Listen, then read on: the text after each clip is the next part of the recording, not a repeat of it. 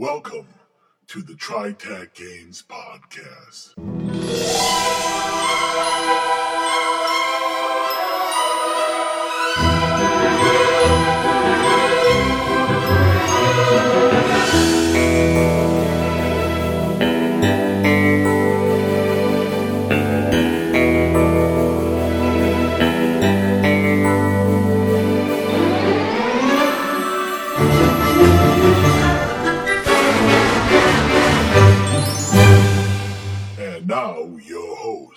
This is Bruce. This is John.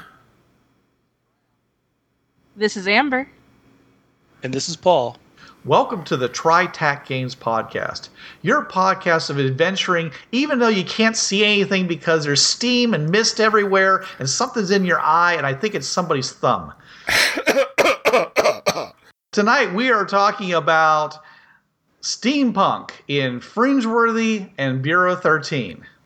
Now, we really hoped to have Richard Tucholka on with us uh, so he could pimp his new book, the Bureau 13 supplement, Bureau 13 Brass and Steam, but I don't think that's going to happen. Hopefully, he'll he might give us some stuff on our Facebook page to go along with this when we actually drop this episode. We've already had a lot of discussion beforehand about how it's really hard to nail down what steampunk is, and I'm sure that you, our listeners, have your own ideas. So, what we're going to be concentrating on here is not trying to give a literary definition or a genre definition, but rather something we think would create that look and feel, especially in a game, because that's what we're here for. We're gamers. We want to bring the awesome. We want to bring you into a new kind of environment. And steampunk is one of those types of environments as well. Uh, now, Trav, you've done a lot of research onto what some people's ideas of steampunk is. So why don't you pass it on? Well, yeah, because I have a steampunk persona that I created a few years back and that I was as during the three World Steam Expos 2010 to 2012, Professor Hieronymus Michaels.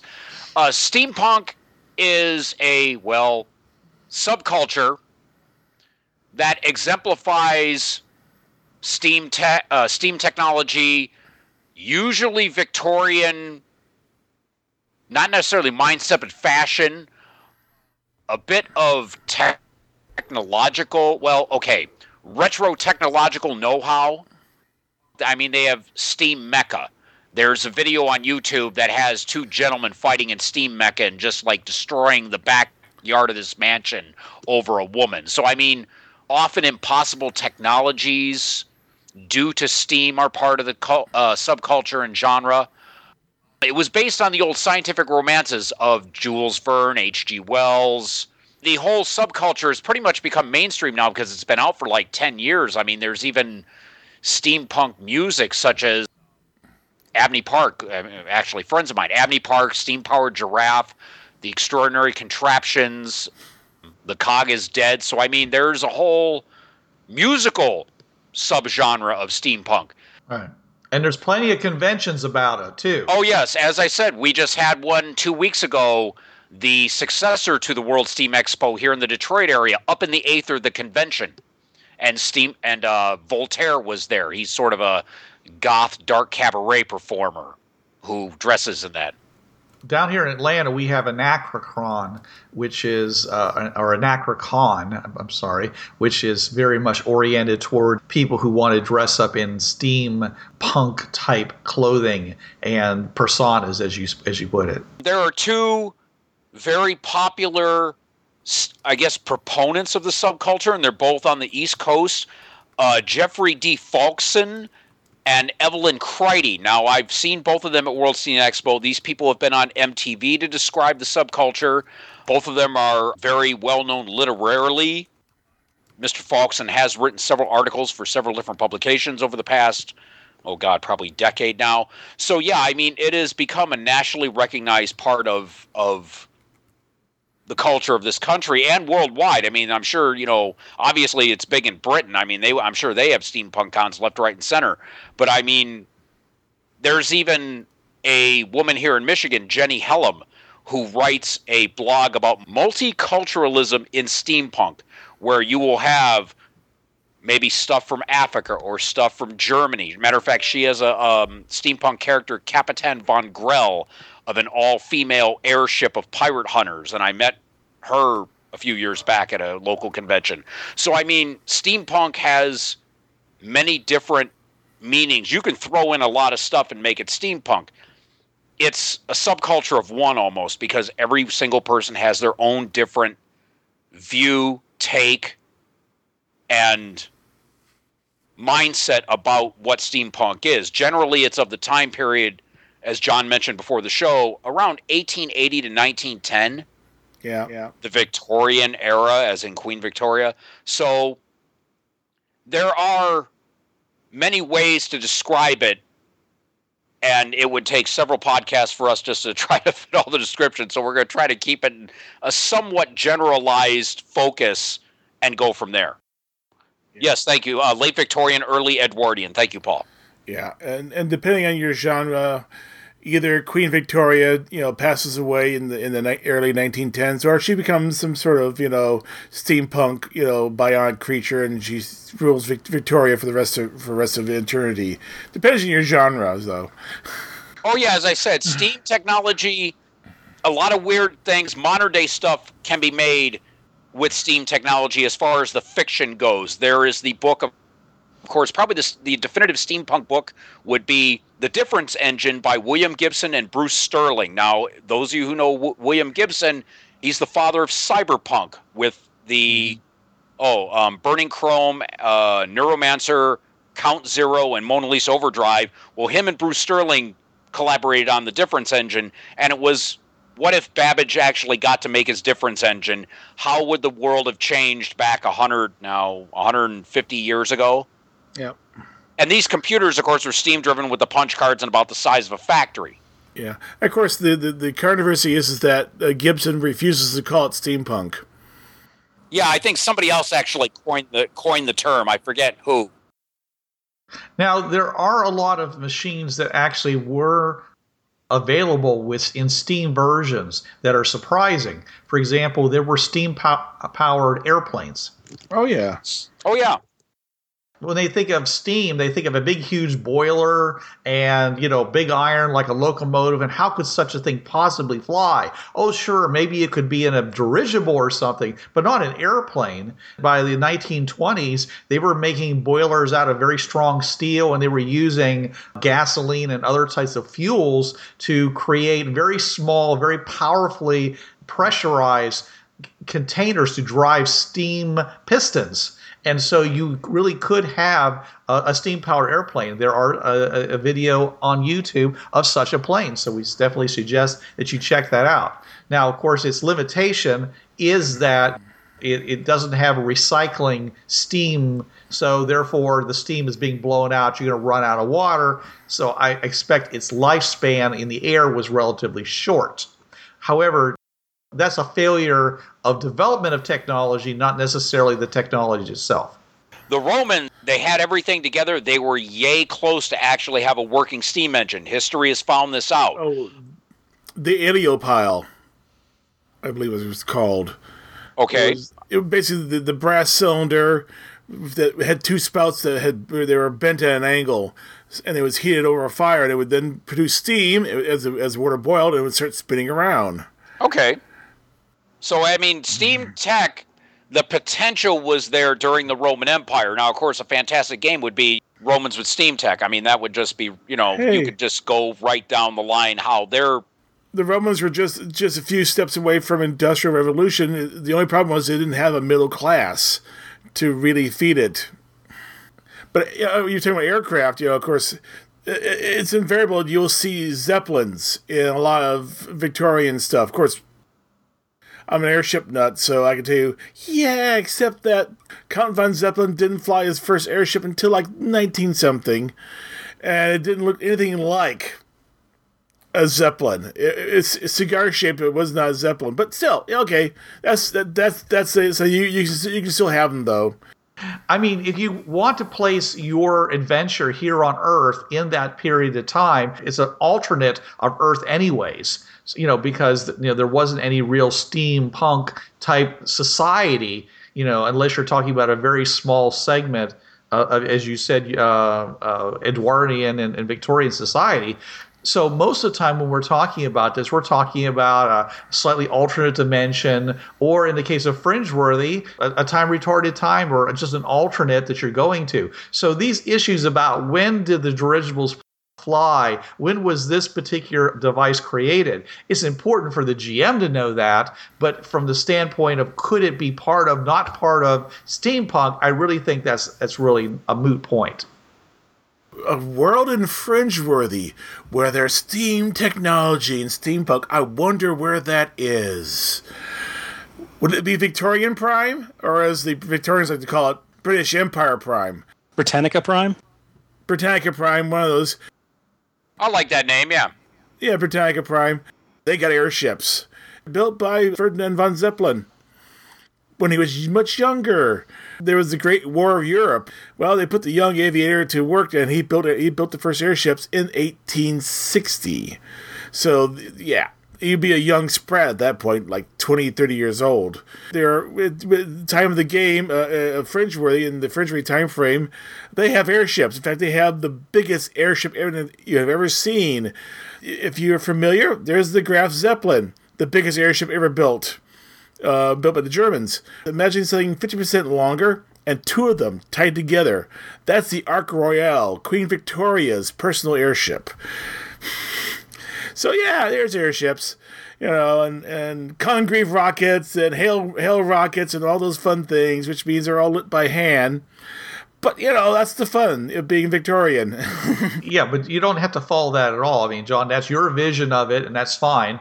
But I'm just saying is that you know when we talk about steampunk we don't have to be strict about any of these types of things. It's up to the GM to decide how close they actually want to make to the development of things in uh, you know, American society. My wife thinks the steampunk is really prior to the Civil War. She likes her vision of steampunk earlier than than what you're saying, which is fine with me. I told her, I said, well, yeah, but just remember that it isn't just Victorian. I mean, they had uh, steam power devices in India, and they had it in China, and they had it a lot of other places too. So when we talk about steampunk, Okay, it's it doesn't always have to have that those um, you know those brownstone uh, buildings, you know, and, and, and Big Ben tolling in the background for it to be a steampunk environment. And and the famous London smog, I mean fog. Right. Well, that is one thing I think is part of steampunk. Okay, and that's what I uh, one of the things I wanted to go over is is that I think that as a GM you don't have to know everything about technology and what was available, what wasn't, in order to create a steampunk feeling uh, or a, a, setting to your particular adventure. I think you can do it almost purely through a lot of the elements, as far as the experiential elements uh, of the environment in which they're going to be in. And one of those things is fog. When I think of steampunk, I think of lots of mist, fog, steam being a big part of it, but also all the rest of it. Fog on the morning, the fact that you can't see in the distance because of all the fog that's there. You know, that I think is part of it.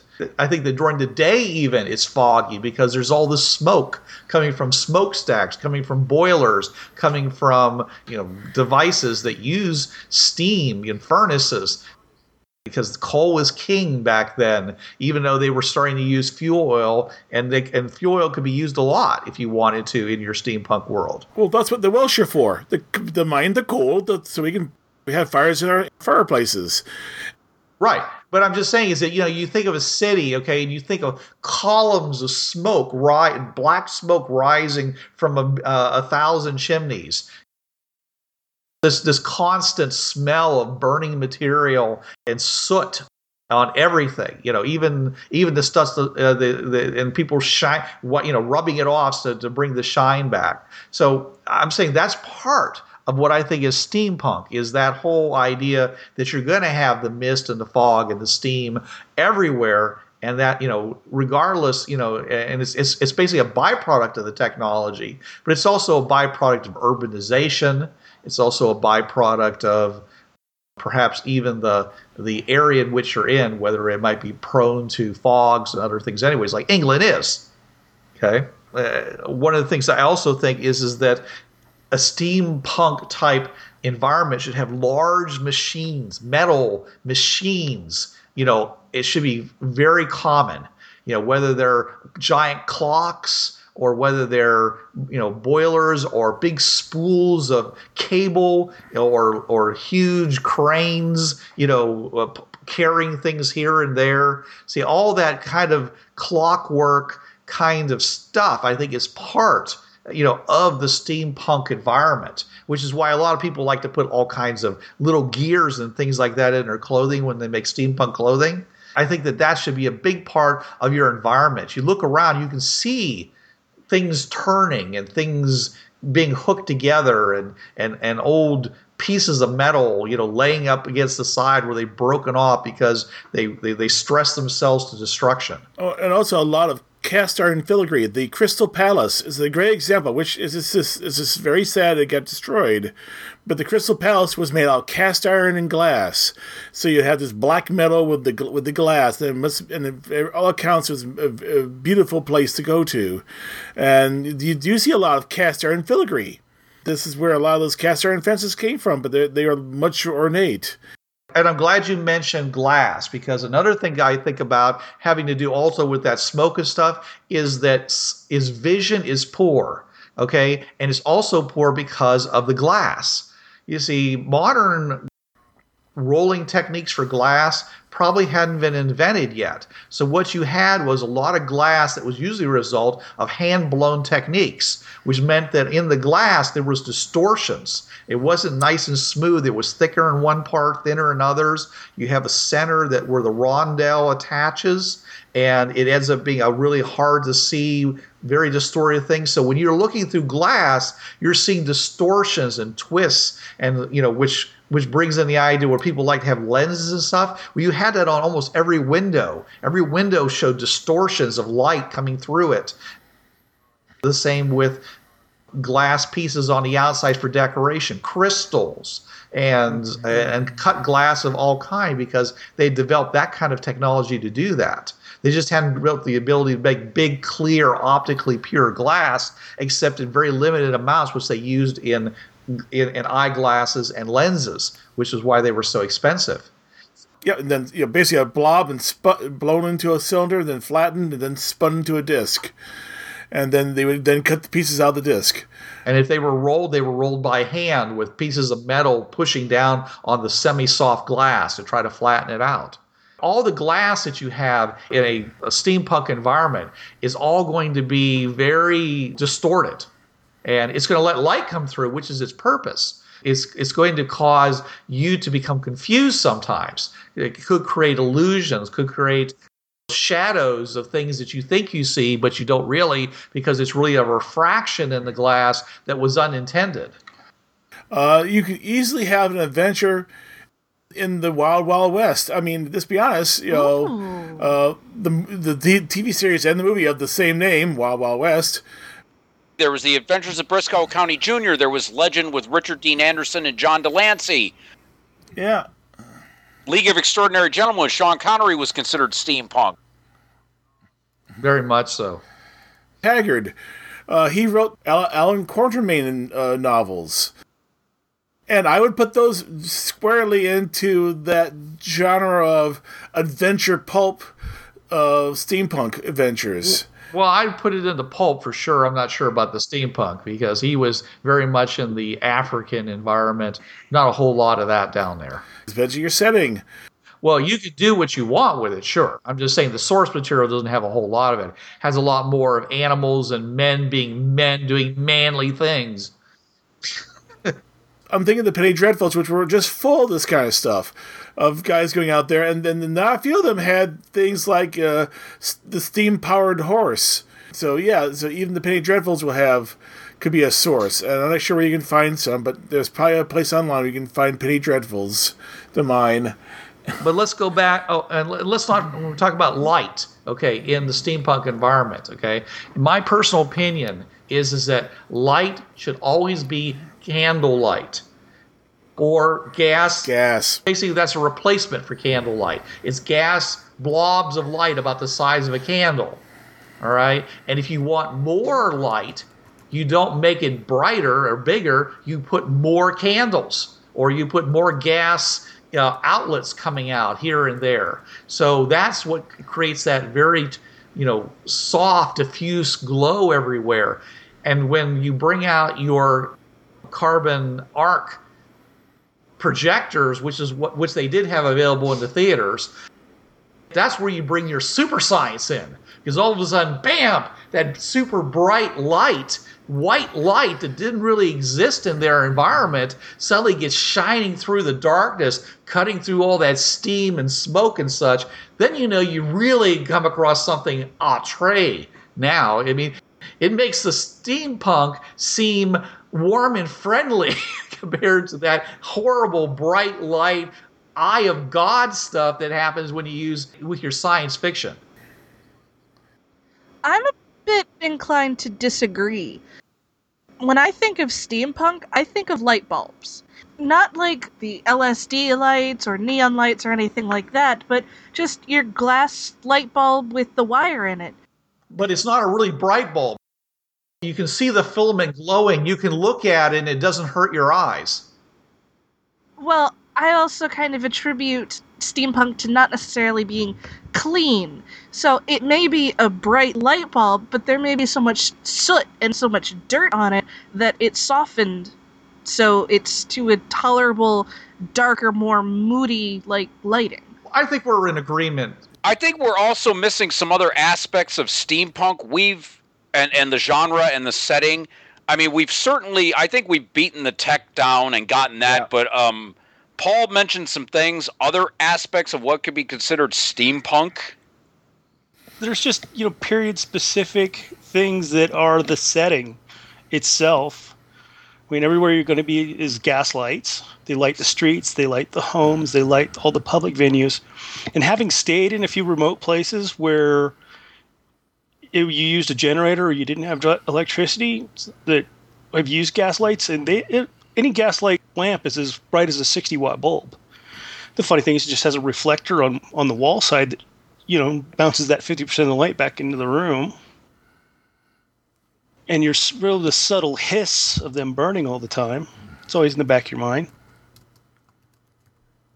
You're going to find a mixture of high tech and low tech everywhere you go in the setting. So as your as your PCs move through the terrain, there might be, you know, a steam powered truck, but they've taken a, a horse drawn hackney cab to get to their destination. You know, the horse drawn cart and the and the machine haven't are fighting for dominance on the road at this point. Um, anything cultural about specific about the steampunk genre? I mean, as far as the mindset or how people are portrayed in that genre. To prepare yourself, I really say you should sit down and read some Jane Austen, maybe Emily Bronte, to get the patterns of speech down and maybe get your head the distinctions between the roles men and women play and the elaborate, you know, formal speech. The and thou is still stuck around in the way to talk all around a subject without ever actually alluding to it. Well, I would think also the class, because it was such a class driven system, especially in Victorian England. You had the high class people, the rich, and they had their method of speaking. Then you had the people there, like, you know, and another good steampunk era author, of course, Charles Dickens.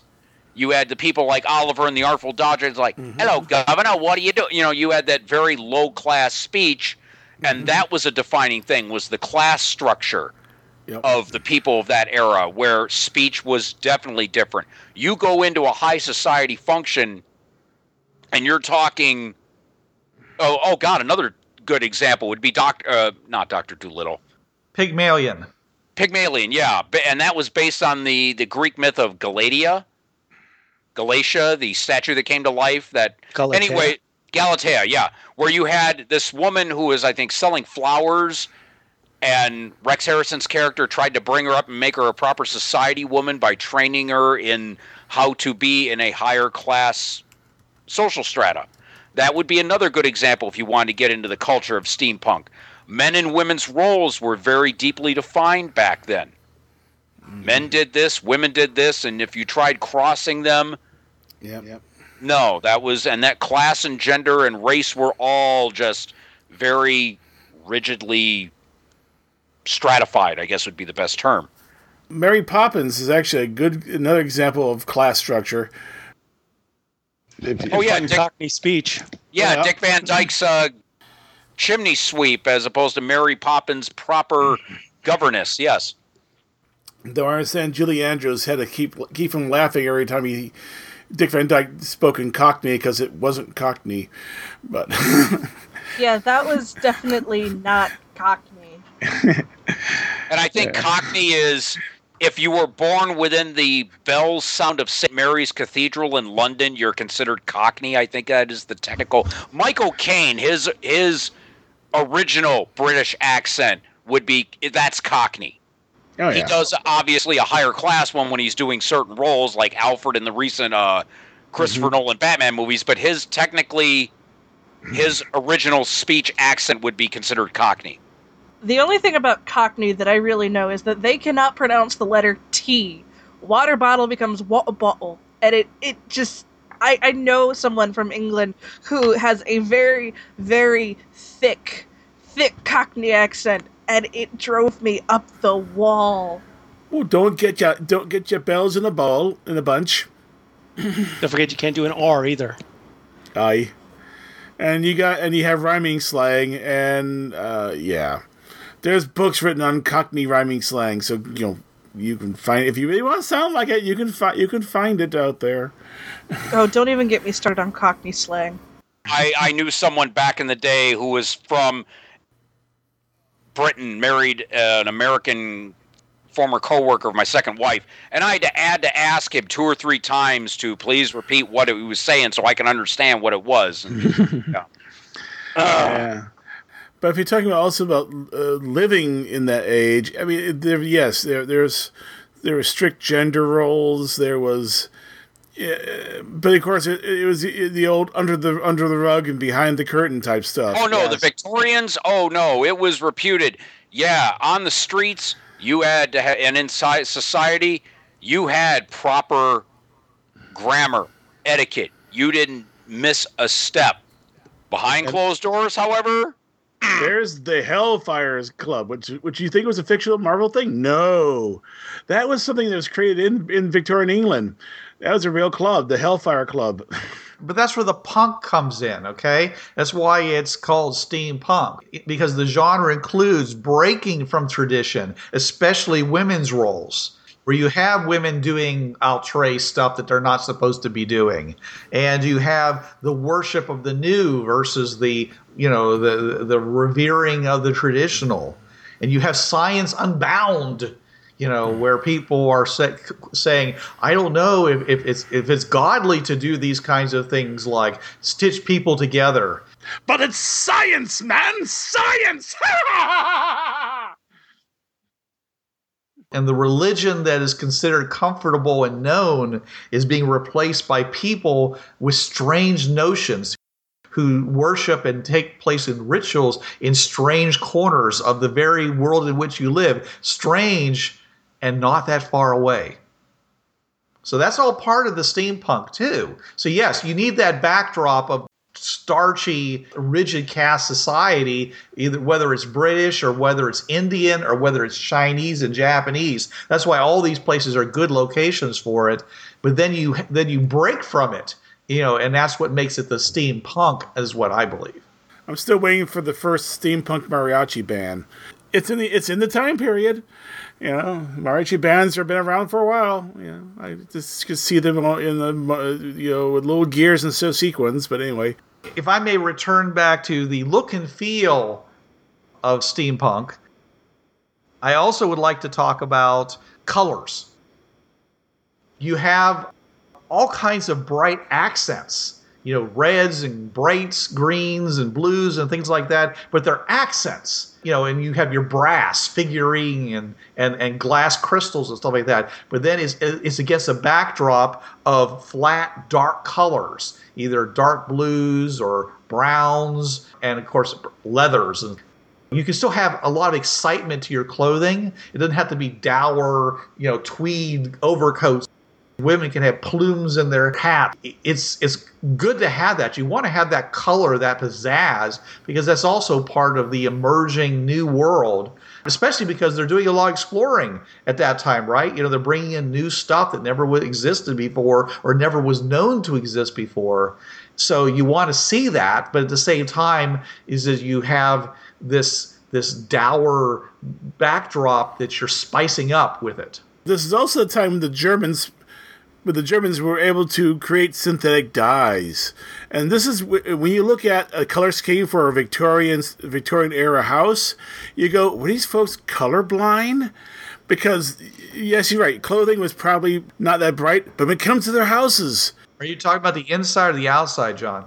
Oh, the outside. Somebody, I, I, I was looking at uh, watching a restoration show there in, in uh, and it was actually it was a British restoration show, and they were c- going through the layers of paint. They hit the Victorian layer, it was bright green, and the trim was deep purple, and the accents were were some other uh, ungodly color combination. Going, these are blind. This is also a time period that color has subtle meanings of communication. Mm-hmm. As do flowers and some other other things that you can send a subtle message without saying something. Oh yeah, red was often a very naughty, naughty color. Yes. Yes, a Victorian woman would be would not be caught dead wearing a scarlet dress. Right. And black is only for funerals and other sad events. Yeah. And certain flowers you wouldn't send to somebody on the wrong holiday. Because every what bit of it had a subtle subtext of meaning. There was a whole elaborate ritual of courtships when you know you send flowers to somebody because you, you fancy them or you want to get to know them better. There are flowers that denote friendship and platonic love. Then there are flowers that denote that deeper romance. It is the art of the calling card. I mean, everything. Whenever you went someplace, you present your calling card, and they had a special tray to put your calling cards on, and all this stuff. It makes the Japanese calling card ceremonies look sick in in in in in, in, comparison. Uh, they were very. There was a complete complete set of rules about calling cards. You know that you have to adhere to, as well as what, what kind and design and so forth. So you're saying that you think that's part of steampunk, or are you just trying to talk about uh, Victorian England again? If you're playing in England, that would be, be part of, of England uh, in your steampunk game. You know, elsewhere they may not use the calling cards to the same extent. Definitely not on the continent. Totally different on the continent. But in England, oh yes, it's calling cards. Uh, remember, England at this time did not have decimal currency. So get your little tables out and figure out how many shillings and po- shillings to the pound. Twenty shillings to the pound. Well, those are some long conversations. Remember going over money, John? Oh yes. oh my God, yes. Uh, working out.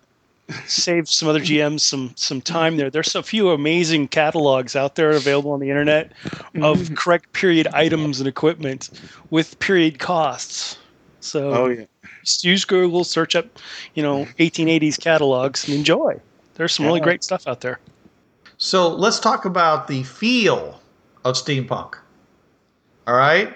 I mean, it's the clothing is going to be, you know, tweeds and rough spun of your lower classes, and but you're also going to have slippery silks as well, and of course, the metals on you know that are parts of different clothing, and the leather, lots of leather. Yeah, I kind of imagine being a lot of leather. Yeah. What about rubber though?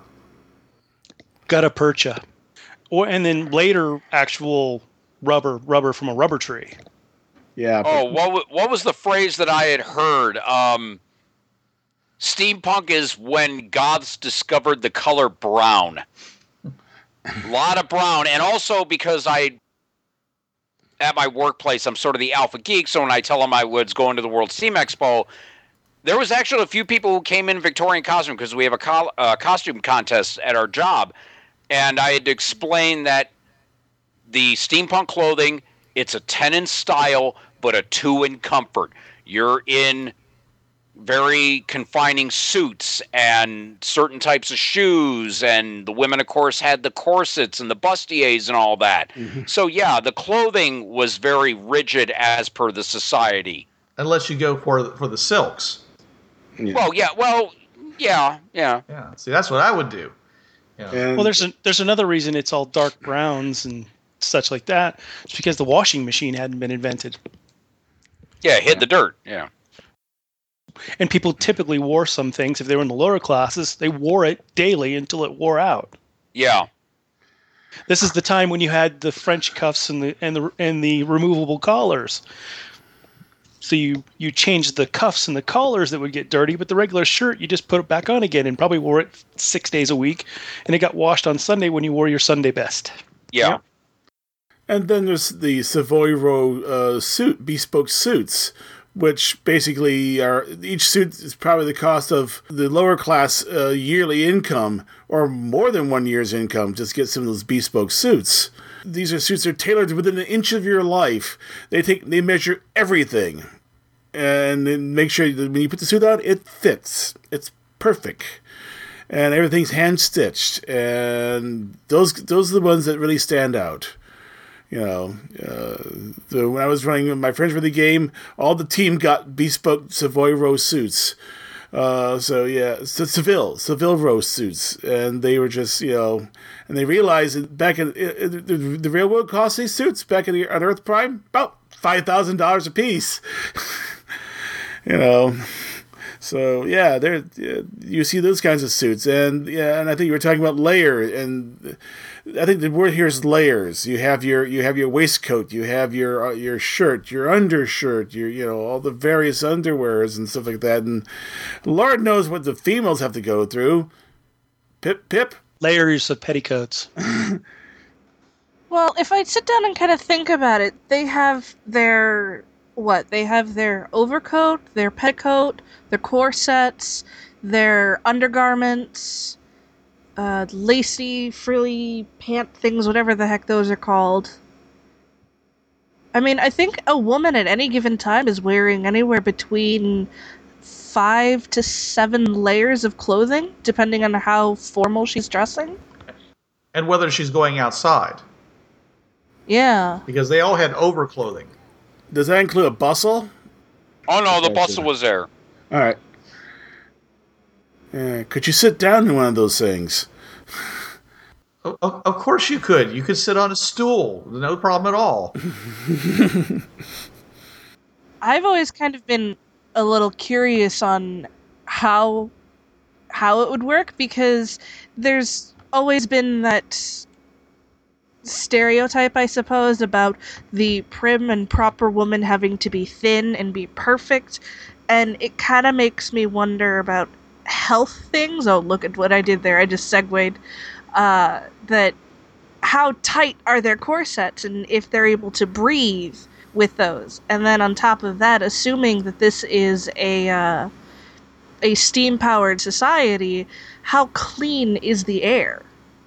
Not at all. If they're working with steam and with coal, and I would imagine this kind of environment not being particularly not clean, but also not healthy. So, where exactly would the women fit in if they are expected to uphold this appearance? How are their clothes going to stay clean if the air is covered in smog and residue from the burning coal? And how long can you breathe that kind of air?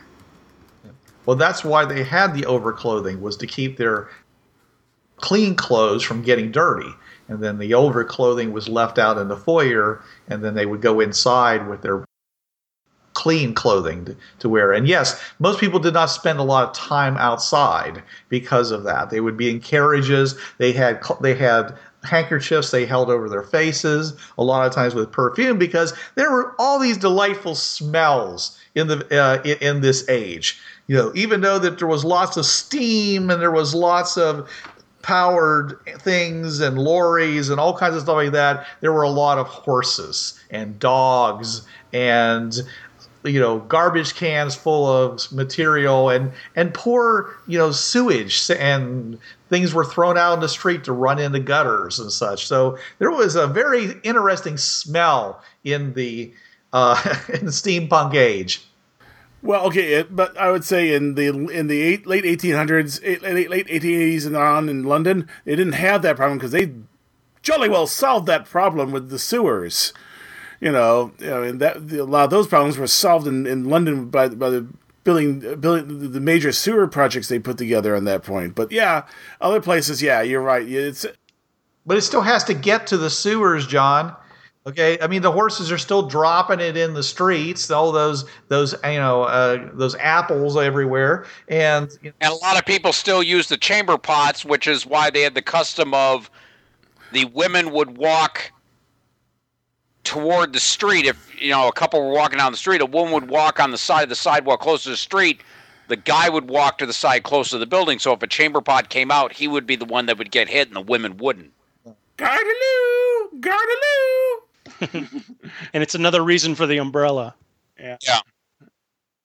The big saving grace is places like England and other has a lot of rain, and so that washes a lot of that away. You know, which also adds to the ambience because of all that. We talked about those reflections and things. You know, the reflections of water up of pools of water and urine and other types of things. So you have that going for you all the time. But you know, you have this, this the wet fur of dogs and horses in the air. You have the smell of coal and wood fires. You have the sour smell of urine and filth in the streets and the waste containers. Well, yeah, and you just had a lot of sweaty people in a confined area such as London. I mean, London Oh, was yeah. a big city even back then. But not just London, all these other places. But you also have cigarettes with exotic perfumes in them, and you've got cigars. You know, filling you know rooms as you walk in because you know they everybody a lot of people smoked, and even uh, a lot of high uh, upper crust women thought it was very avant garde to smoke, especially with all the French cigarettes that were coming in in England. But then there's also the wet smell, the wet smell of clay and the wet wood of the buildings that were constantly in the air. So all these are part of that ambience we're talking about. So you got the metal and the smell of, of burning metal and, and stuff, but then there's all and this and the smoke, but then you also have this wet smell that's also fairly pervasive because of of, of the damp and, and the and the mist and everything else and all the results of human habitation just flowing out in the, to create a miasma of smell that's part of what I consider to be steampunk. That's why they, they made the sewers because low tide of the Thames around around the House of Commons was really bad before they had decent sewers. yeah. But, uh, but but but but uh, we were going to talk about how to get- the feel of how to make the players feel that they're in Victorian ages. I mean, so this is all part of it. And the other thing is, well, what do you get to eat in Britain in jolly old England during the Victorian times? Uh, everyone makes a joke of boiled foods, but no, there not everything was boiled to an inch of his life. Curries were not that common yet. I mean, that's still that's still to come, but uh, not that tasty sometimes. I've watched a couple of shows on Vic- eating like a Victorian. A lot of it is plain good food. I mean, it's you know nothing special to write home about. Uh, there's no cuisines, restaurants really catered to the rich people. There was a phrase that I actually they put in, of all things, uh, an old hero system book, Kingdom of Champions, how to game in Brit, as if you were in Britain. On the continent, they have good food. In Britain, they have good table manners. Yeah, that sounds about right. Eating was more about, if you were in the higher class, it was about how you did it. Not, and if you had, because you were higher class, you could possibly get some of those spices from India and various other things from other countries because you could afford it. If you were in the lower class, hey, I mean, you may have even had to eat things like rat, you know, just to survive because you were barely making enough pence to, you know, support hmm. yourself. Food was very different. Also, it was class stratified. and medicines were mostly herbal in basis and therefore they weren't like our modern medicines where you take a little pill i mean it, has its effect like it's supposed to but you're taking materials that are natural with all the other flavors and constituencies that come with it so your body starts exuding strange smells and because you're eating like you know a whole lot of St. John's wort or you're uh, drinking uh, something that has Absinthe. Absinthe. Essence of wormwood, Yeah. mildly hallucinogenic. there were people who were taking things like lead, you know, as part of, of, of their health care. So I'm just saying is that there's all these materials that people are putting in their bodies and it's coming out in their sweat, uh, in their breath that you would not expect in a modern society. Yeah. Chinese opium. Well, yeah. Don't forget. Don't forget too. uh, This is still a time where they where they figure cocaine is a, a, a great stimulant. I mean, you know, yes, Sherlock Holmes was taking a three percent solution. Seven percent. seven percent they seven percent solution, but it wasn't illegal. It was just simply sort of frowned on. Do you have a colicky child? Give him this. Give him this tincture of, of cocaine, uh, you know, or, or opium, and they'll just make him shut right up. Yeah, of course it would. Yeah. Put uh, a little dab of laudanum in the baby's bottle to quiet Junior before at bedtime. yeah, and and then there's the drinking, and let's be honest. We're we're we're we we're all te- we're all tempered compared to what you saw back then. Yeah, you know, let's be let's be honest. They drank a lot back in the in back in the old days. They drank like fish. But that was socially stratified as well. Yeah, And there's another reason you drank beer in that time because you didn't dare drink the water. You had to be absolutely destitute poor to drink the water. Oh yeah. Otherwise, you drank small beer. And small yeah. beer is called small beer because of its really low alcohol content. yeah. But the brewing process kills hmm. the bacteria and other things that would be in the water that would make you ill. And the alcohol keeps it from actually going bad uh, fairly quickly. I mean, it's my old saying is you put two glasses down, one one contains beer, one contains water, and you're hard pressed to tell the difference between the two of them. Drink the drink the beer, It's also why beer is so popular in third world countries. but uh, yeah, but then also distilled spirits. Distilled spirits were making were making major inroads during this time period. So you'll see a lot more whiskeys and scotches and uh, uh, various other distilled spirits like brandies and so forth. Don't forget the all important naval rum. Your daily your daily ration. To wives and mistresses, may they never meet. Ah yes. Steampunk, a very vibrant genre of literature and culture and alternate history that you can bring to a Bureau 13 or Fringeworthy game. There are plenty of sources both in the role playing game world and elsewhere that you can use to make this game pop. You can play this game and run this game on a myriad of levels culture, exploration, politics, warfare. You could, you know, have a steampunk battle. As I mentioned earlier, steampunk is defined as a culture of one. Every single person who knows about steampunk is going to have a different viewpoint on it because they throw their own things into the mix to make this quasi Victorian persona like I have with Professor Hieronymus Michaels. This subculture genre will definitely bring a new vibrancy to the game that you play. Bureau 13 and Fringeworthy are both fantastically suited for this particular genre of role playing. So, as I said, get the research going, get the props going. Props would be another good thing to have with these games. And I am sure that the whole chocolate and peanut butter mix would be just utterly fantastic in this endeavor of running a steampunk role playing game in Bureau 13 or Fringeworthy.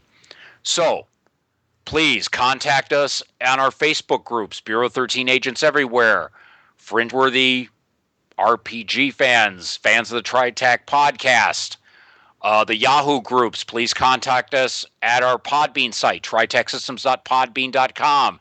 Please check us out on iTunes and please reviews and comments on that site. Oh, and Uh, don't forget the forums. Yes, the tritacgamers.com forums. Uh, please contact us. Let us know if you run a steampunk game. Please Let us know how it turned out and what you did in order to prepare for it. We love to hear from you people on on this and other subjects that we cover here on the TriTac Games podcast. So, from all of us here, until next time. This is Bruce Sheffer saying there are a million, million worlds out there, so go explore them. This is John Ryer saying keep your powder dry and keep those cards and letters coming in. This is Blix.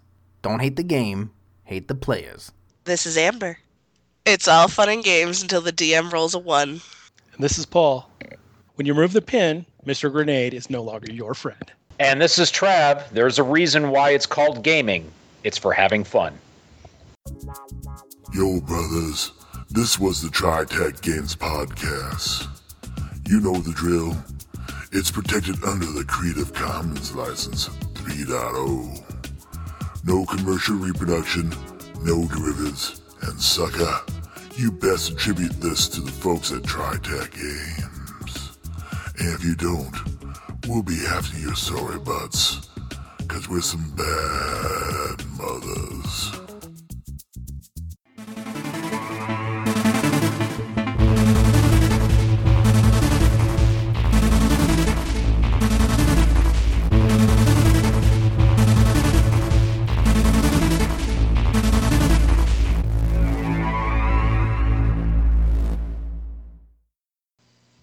Hi, this is Trav of the Travcast, hour three of Blind Wolf's Rubber Room Association on DementiaRadio.org, Tuesdays, 8 to 9 p.m. Eastern.